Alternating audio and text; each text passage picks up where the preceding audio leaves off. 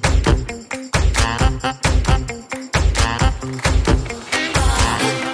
Hallo, liebe Zuhörerinnen und Zuhörer. Willkommen zu einer neuen Folge. Ich bin Maxi und ich habe mir heute Svetlana vors Mikro geholt, um mit ihr über das Thema Sparen zu sprechen.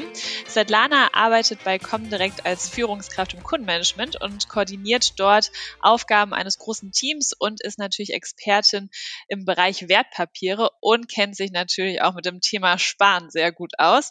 Schön, dass du heute zu Gast bei uns bist, Svetlana. Hi und herzlich willkommen. Ja, auch ein herzliches Willkommen von mir. Ich freue mich mal wieder. Hallo Maxi. Ja, Svetlana, wenn ich so das Wort Sparen höre, habe ich eigentlich direkt dieses klassische Sparschwein vor meinem Auge. Verrat mal, besitzt du so eins eigentlich? Nope. Ich habe kein Smartphone. Nein, aber also wir, wir haben hier, glaube ich, noch eins zu Hause. Das ist so ein Restant sozusagen aus den, aus den kleinen, aus der Kleinkinderzeit von unserem Sohn, weil ich meine, der fand das damals, glaube ich, ganz cool, da sein Kleingeld so drin zu sparen und so. Ich glaube aber, der fand die Geräusche noch interessanter, das zu schütteln oder sowas. Aber ähm, wie gesagt, also das glaube ich auch für Kleingeld ist das was ganz Schönes. Ich selbst habe aber kein Sparschwein mehr. Nein, dem bin ich entwachsen, Maxi. ist auch in Ordnung. Aber wie sparst du denn dann? Ähm, eigentlich gar nicht mit, also so mit Bargeld zu Hause, das ist nicht mein Thema, sondern ich spare über einfach über verschiedene Konten. Also ähm, einmal ein Konto für Notgroschen, was ganz wichtig ist, ne, dann das eben das normale Girokonto für alles Laufende, dann natürlich auch irgendein Konto für kurzfristige Investitionen hier in der Immobilie oder auch für den Urlaub und ganz wichtig natürlich ähm, mein Depot für meine private Altersvorsorge. Also du hast schon alles eher sehr nichts mehr bar, sondern alles irgendwie digital verwaltet. Ja, ich finde auch, man hört ganz gut heraus, sparen ist nicht immer direkt gleich sparen. Also es gibt verschiedene Arten ja, ähm, sein Geld zurückzulegen bzw. anzulegen. Kannst du noch mal so ein bisschen ausführen, welche verschiedenen Arten des Sparens gibt es überhaupt? Ja, also es Unterschied, man unterscheidet ja oft, so wird es so gesagt, nach herrschender Meinung zwischen Sparen und Investieren so.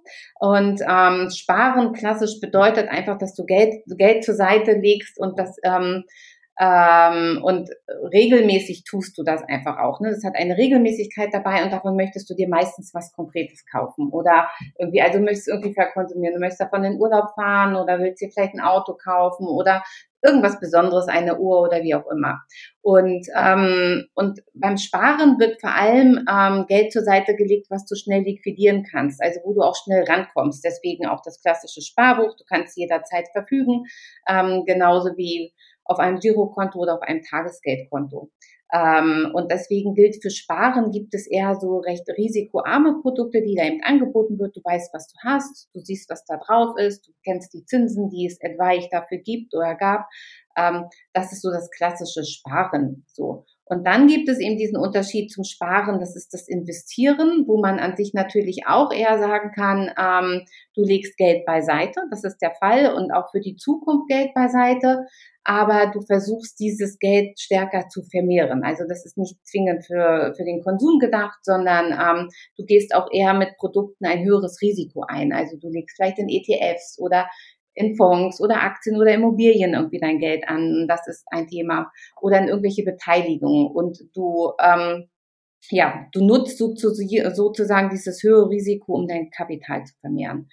Aber was man auch sagen kann, das Ziel von beiden ist irgendwie ähnlich. Ne? Du machst etwas mit deinem Geld, du legst es beiseite und willst danach etwas tun. Das eine eher vielleicht wirklich mit einem längerfristigen Gedanken und das andere vielleicht eher mit einem kurzfristigeren Gedanken. Aber auch da muss man mal sagen, es gab ja mal acht Prozent Zinsen, dann war Sparen auch irgendwie längerfristig eine gute Investition sozusagen. Also diese Zeiten kannten wir eben auch, ne? Aber das sind eben Renditen, die wir seit mehreren Jahren einfach gar nicht mehr haben. Deswegen wird es jetzt nicht mehr so für eine längerfristige Zeit genannt. So. Und wie gesagt, also du kannst eben, ja, also wirklich ähm, investieren ist wirklich die Kaufkraft deines Geldes zu steigern und sozusagen dein Vermögen somit zu stärken. Und beim Sparen geht es eher so für Rücklagen, für kurzfristige bis mittelfristige Sachen. Also wie du schon so ein bisschen herausgestellt hast, beide verfolgen das äh, gleiche Ziel oder mit beiden Arten verfolgen das gleiche Ziel, äh, sind jedoch trotzdem sehr unterschiedlich. Kann man denn dann hier auch sagen, das eine ist richtig, das andere ist falsch? Oder also was hat es für Vor- und für Nachteile? Hm. Das, nein, das würde ich soweit nicht sagen. Also auch da geht es immer darum, ähm, macht es so, wie du dich wohlfühlst. Das ist immer das Entscheidende und macht es auch so, wie du das für dich verstehst. So, ähm, wenn eben ähm, man muss sich einfach nur bewusst sein, ähm, wenn du sparst und vielleicht auf so einem klassischen Sparbuch oder ich sag eher immer auf dem Tagesgeldkonto, da bekommst du ja gerade keine Zinsen durch die gesamte Leitzinsthematik wird aber vielleicht auch das Thema Negativzinsen jetzt vielleicht ein bisschen uninteressanter, also vielleicht kann das wieder eine Option sein. Ähm, so, dann kann auch das einfach sinnvoll sein, sozusagen, ne? dass du irgendwie eher sparst und auch das auf Konten tust. Oder auch für Kinder vielleicht wirklich so ein Sparschwein anlegst, alleine, dass die so ein bisschen konditioniert werden, dass sie da rankommen. Es lohnt sich, Geld wegzulegen und damit irgendwas zu kaufen, sei es vielleicht doch die Cristiano Ronaldo Turnschuhe und nicht die einfachen Nikes oder wie auch immer, ja, oder irgendwie äh, ein schönes Buch oder so. Also das sind ja alles so so kleine Steps ähm, in in diesem Bereich, die schon ganz ganz wichtig äh, sein können. Also von da ähm, ist, ist das so das Thema. Und was es ansonsten einfach so gilt, ähm, natürlich beim Investieren seid ihr dessen bewusst, welches Risiko hast du und ähm, in welche Produkte möchtest du auch für dich investieren, wenn du dich dafür entscheidest. Das muss, das sollte man sich bewusst sein und eben auch setze das immer langfristig auf. Also gerade eine Investition ist für keinen kurzfristigen Charakter gedacht. So und ähm, ich habe so für mich immer so einen kleinen Tipp, dass ich sage, ähm, dieses Thema einfach machen. Also zum einen einfach mal rangehen, das tun, aber auch für sich das einfach machen. Also viele komplizierte Dinge tun es nicht, sondern dass man das für sich ganz einfach macht, transparent und klar ist und weiß, was ist mein Ziel, was meine Ausrichtung, was will ich erreichen, wie kann ich, na, wie kann ich das sehen. Kannst du auch noch mal erläutern, warum es denn dann so wichtig ist, bevor ich jetzt äh, ins Investieren äh, gehe und damit loslege, auch wirklich noch was beiseite zu legen? Also sprich, vorher gespart zu haben. Du sprichst ein bisschen den Notgroschen an, sozusagen, den wir immer, das, was immer gesagt wird, was sehr ganz, wirklich ganz gut ist, den einmal zu haben. Und dem ist auch so. Also ähm, einfach das einmal zurückgelegt zu haben, braucht brauche, also ich brauche es für mich und ich glaube, dass es auch eine gute Voraussetzung ist, ähm, soweit für dich, dass man einfach sagt, um sein Ziel zu erreichen und nicht durch ungeplante Eintritte aus diesem Plan zu kommen. Das ist genau das Thema. Deswegen ist so ein, so ein Polster ganz wichtig. Es ist eben dafür da, um unvorhergesehene Situationen abzufedern in dem Fall. Und das können so kleine Pannen im Alltag sein oder wie eine Autoreparatur oder irgendwie Waschmaschine geht kaputt und so. Ähm, und das können aber auch mal jetzt in der Corona-Zeit ungeplante Verdienstausfälle gewesen sein. Und dann ist es einfach ganz gut, wenn man so als Faustformel sagt, Angestellte so drei Monatsgehälter, drei Netto-Monatsgehälter, ähm, Selbstständige gerne bis zu sechs Monatsgehältern ähm, netto sozusagen einmal zurückzulegen, um solche so eine kleinen Durstphasen einfach für sich ja auch ähm, durchhalten zu können und nicht aus einer Investition rausgehen zu müssen. Also angenommen, du hast sonst, du hast dein Geld zu 100 Prozent jetzt nur in, in Fonds investiert und aktuell ist es halt gerade ein bisschen, bisschen Auer an der Börse, das tut gerade ein bisschen weh, da gibt halt ähm, gibt halt viele Tendenzen nach unten und das braucht seine Zeit, dann müsstest du mit Verlust im Zweifel verkaufen und das möchtest du ja nicht, dann ist ja aus deinem Investment ein schlechtes Investment geworden. Und das wäre halt irgendwie schade, genauso wenn 100 Prozent in einer Immobilie liegen, die kriegst du ja nicht liquidiert und dann müsstest du etwas Folgefinanzieren, was du sonst vom Notgroschen bezahlst. So. Und äh, weil das wäre dann nur teurer. Deswegen ist das einfach etwas für all das, was man nicht, was nicht geplant eintritt, ähm, was einem, glaube ich, sehr viel Sicherheit schafft, muss ich so sagen, und ähm, ja, und auch ein so sehr unabhängig machen, also macht. Ne? Mhm. Ne? Fragen uns ja auch immer ganz viele Followerinnen auf Instagram, ähm, ja, wie kann ich denn jetzt anfangen zu investieren?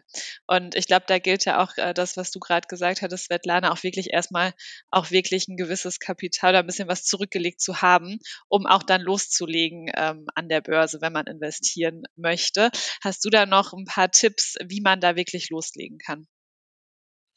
Ja, also ich glaube, der Grundtipp ähm, ist wirklich einer, wirklich, das ist einfach der erste Step, dass man sagt, ähm, ähm, mach dir einen Überblick über deine Einnahmen und Ausgabenrechnung. Also so dieses traditionelle Haushaltsbuch, egal in welcher Form, ist da schon ein wirklich wertvolles Tool. Ne, mach das zwei, drei Monate und schau mal, ähm, wohin fließt denn sozusagen dein Geld? Das verschafft viel, viel Klarheit. Ich glaube, das sollte das Erste sein. Man sollte wissen, was kommt rein, was geht raus, ähm, was sind Fixkosten, was sind variable Kosten, dass man da so für sich die Unterscheidung macht. Fixkosten kannst du halt nichts dran ändern, an den variablen Kosten dann vielleicht schon und äh, welches Budget hast du dann zur Verfügung. Ich glaube, das sollte so der erste Step sein. Also und auch da gilt immer, wie ich so schön sage, Wahrheit vor Schönheit. Ne? Es lohnt sich auch wirklich alles aufzuschreiben, ähm, um zu gucken, was sind denn vielleicht wirklich meine Punkte, wo ich ja wo ich drauf verzichten könnte, ähm, weil ich das gerne möchte, weil ich, wie gesagt, mein Notgroschen erstmal ansparen möchte. Und dann kann man in der Zeit irgendwie so ein bisschen weiter gucken. Also wie gesagt, wie ähm, ich glaube, so ein paar, so mehr Kontenmodell macht sich da wirklich ganz gut, dass man dann einfach mal das vielleicht die schon eröffnet oder bei seiner Hausbank mal nachfragt mit, viele haben auch so Unterkonten, so zwei bis drei, wo man dann eben die Gelder trennen kann, vielleicht nebenbei schon Depot eröffnet, weil man sagt, ja, ich möchte auch gern für meine Altersvorsorge langfristig irgendwie ähm, was in Wertpapieren machen. Das kann man während der zwei, drei Monate alles schon mal machen, dann ist man so ein bisschen im Doing ähm, und kann nachher direkt, wenn man die Erkenntnisse daraus ziehen kann, auch gleich sozusagen sich Ziele, Beträge festlegen und da weiterkommen. Ne? Dann ist man sozusagen in einem Prozess und das läuft und ähm, ja, ähm, das begleitet einen dann automatisch. Ganz oft hört man ja auch den Satz, ich habe gar kein Geld, was ich zurücklegen kann, ist ja gar nichts übrig. Ich finde, oftmals ist das doch gar nicht der Fall, oder? Was meinst du? Also wo kann man denn da ansetzen? Ja, ich selbst würde auch sagen, dass es, ähm, dass, dass ich das auch so finde, weil es gibt meistens, also es gibt Einzelfälle, wo das wirklich gar nicht möglich ist, ähm, aber ansonsten gibt es meistens schon bei jedem die Möglichkeit, ein bisschen Geld zu sparen. So. Und ich glaube auch, dass das einfach eine Frage des persönlichen Mindsets ist, ähm, was man so mit sich trägt. Ähm, man, man sollte einfach seine Geldflüsse kennen. Ich selbst kenne das auch noch. Also als unser Sohn geboren worden ist, da war ich noch Werkstudentin mitten im, im Studium und na klar war das herausfordernder, herausfordernder zu sparen als mit einem Vollzeitgehalt. Also das ist gar keine Frage. Das, ähm, da habe ich auch höchstes Verständnis und ich weiß auch, da haben mich die Secondhand-Shops im Univiertel ausgestattet und mit Sicherheit kein Einkauf im Alsterhaus hier in Hamburg. Ja. Also ähm, so, aber das war auch herzlich und alles fein. Nichtsdestotrotz waren auch da klar, was hat man als als Geldfluss im Eingang und ähm, was kann gespart werden und man nimmt so eine 10% Grundregel gern mal an, dass man sagt, 10% vom Netto ähm, sollte schon mindestens gespart werden. Und ähm, und wenn man das nicht schafft, kann man ja mal gucken, wo man sich reduzieren kann. Manchmal ist es das ja. Ist es der Kaffee to go noch oder der Lieferservice heute oder verkneife ich mir das diese Woche und spare das dann einfach. Und eine Woche mir es zu verkneifen und mich zu reduzieren, heißt ja nicht, dass ich das dauerhaft tun muss. Ne? Das kann ich dann in der nächsten Woche, habe ich das denn wieder, aber in einer Woche war ich eben mal etwas sparsamer in dem Fall. Und ähm, deswegen ein einzelner Verzicht ist ja nicht prinzipiell, ich schaffe das nicht. Und was ich auch immer finde, das ist etwas, was ich gerne mit auf den Weg gebe, ist so, ähm, wenn du wirklich denkst, du hast kein Geld zum Sparen, würde ich mir immer die Frage stellen, ist das wirklich so? Ne? Ist das wirklich so und ist das immer so? Kann ich wirklich gar kein Geld weglegen? Und wenn man dann ganz ehrlich zu, zu, sich ist, kommt doch meistens was Positives dabei raus. Also, dass man für sich doch einen ganz guten Glaubenssatz aufstellt und vielleicht sagt, ah, 20, doch 20 Euro, 20 Euro könnte ich eigentlich weglegen. So, und das ist doch der Anfang. Das ist doch Bombe. Also, dass man dann so, so ein bisschen damit anfängt und das vielleicht auch einfach jährlich steigert. Ne? Dann sagt, ah, dieses Jahr habe ich 20 Euro geschafft, nächstes Jahr gehe ich dann auf 30 oder wie auch immer oder schau mal, vielleicht verdiene ich mehr ähm, oder wie auch immer, was da so reinkommt, dass man da nochmal hinguckt und sich gute, gute Glaubenssätze schafft. Ja, und dass man dann wirklich auch schon mit kleinen Summen äh, was, was drehen kann und was bewegen kann, absolut. Leider, du hattest vorhin jetzt schon mal angedeutet, äh, bei dir war es ähnlich. In der Ausbildung im Studium ist das Geld manchmal knapp. Ähm, man will zudem auch gleichzeitig noch genügend was erleben in dieser Zeit. Wann würdest du denn sagen, macht es Sinn, äh, sich mit dem Thema Sparen auseinanderzusetzen? Also schon wirklich so früh wie möglich? Ja, das denke ich. Also das auf jeden Fall. Also ähm, ich würde auch wie jederzeit das von Anfang an mit reinnehmen und auch selbst wenn man Azubi ist und vielleicht ein Azubi-Gehalt bekommt, dass man dort eben einen kleinen Betrag für sich weglegt oder wenn man irgendwie in einer Ausbildung im Studium ist und vielleicht von seinen Eltern ne, Unterhalt bekommt, wie auch immer, man kann auch mit seinen Eltern gerne verhandeln und sagen, auch Mensch, ja, aber könnt ihr mich, mir nicht vielleicht schon mal 50 Euro für meine private Altersvorsorge, für einen guten Fondssparplan bezahlen oder auch an Großeltern herangehen für sowas, zahlen die ja meistens immer gern und dann ist das ja was, ne, so für die Zukunft und so, dass man da aber auch für sich das einfach auf dem Zettel hat und das vielleicht einfach in manche Gespräche, Verhandlungen mit einkalkuliert und das auch, in, auch bei kleineren Eingängen, Geldeingängen mit einrechnet. Also ich finde, von Anfang an gehört Sparen sozusagen dazu und ähm, dann wird es so normal. Und was würdest du empfehlen? Macht es Sinn, sich wirklich pro Monat eine feste Summe ähm, zurückzulegen, also wirklich einen festen Betrag zu haben oder immer mal wieder, wenn man was übrig hat, was zurückzulegen? Hm, ich selbst bin eine Freundin von der Regelmäßigkeit. Also ich finde ähm, regelmäßiges Sparen super. Da geht einfach nichts unter. Ne? Du gewöhnst dich einfach auch total dran. Das ist total selbstverständlich. Ähm, du kannst auch einfach, man kann auch sehen, wie sich das Geld vermehrt. Ich finde, das, das macht auch was mit einem, wenn man auf einmal sieht, okay, erst waren es dann vielleicht 500 Euro und nachher hast du dann schon mal 1000 Euro. Und ähm, das ist auch ein Gefühl, weiß ich nicht. Ähm, das zeigt einem, dass man eine gute Entscheidung trifft. Es gibt einem Freiheit, es gibt einem Stolz, ne? es gibt einem Selbstbewusstsein. Also doch, ich bin eher diejenige, die sagt, regelmäßiges Sparen. Ähm, wenn aber nur jährlich irgendein Ertrag kommt, wenn man dann für sich fest weiß, man nutzt den auch, ja, dann, dann soll man das auch tun. Ähm, ich selbst bin, wie gesagt, ich stehe sehr auf das, auf die Regelmäßigkeit. Und was würdest du sagen, wie findet man jetzt am besten heraus, wie viel ich monatlich, wenn man sich jetzt für diese monatliche Variante entscheidet, wirklich zurücklegen kann? Also du hattest gerade mal diesen Richtwert gesagt, ungefähr 10 Prozent vom Nettogehalt sollten es schon sein. Das trifft aber natürlich auch nicht auf jeden äh, zu und ist natürlich auch sehr individuell. Also wie kann ich das am besten für mich auch herausfinden? Also auch da wirklich diese Einnahmen-Ausgabenrechnung zu machen und dann wirklich zu gucken, was bleibt über und was brauche ich davon wirklich für den täglichen Bedarf? Ne? Was, was muss ich irgendwie, wovon muss ich was konsumieren, wovon muss ich mich versorgen? Ähm, aber wo kann ich eben doch hingucken, was brauche ich nicht zwingend? Also brauche ich dieses Abo oder irgendwelche Sachen? Es fallen, es fallen schon Themen auf, die da sind, die man vielleicht gar nicht so vorne hat, aber ohne die Einnahmen-Ausgabenrechnung, wenn man die so gegenüberhält. Ähm, und dann kann man ja schauen, sind es zehn Prozent? Man kann das ja mal für sich so als Grundregel versuchen. Sind es dann nur fünf Prozent ist das ja auch in Ordnung. Also dann, na, so, dann, dann muss man sich da jetzt auch nicht hingeißeln, aber oft ist es vielleicht mit zehn Prozent schon machbar.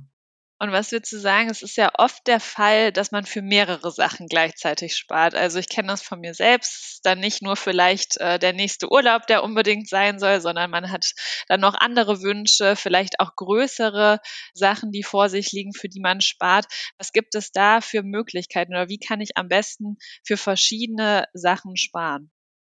Also ich würde nicht die, die, die Weggläser zu Hause wählen. Das würde ich irgendwie nicht machen, weil dafür, da bekommst du jetzt, das vermehrt sich da drin ja eher gar nicht bei dem aktuellen Geldwertverlust.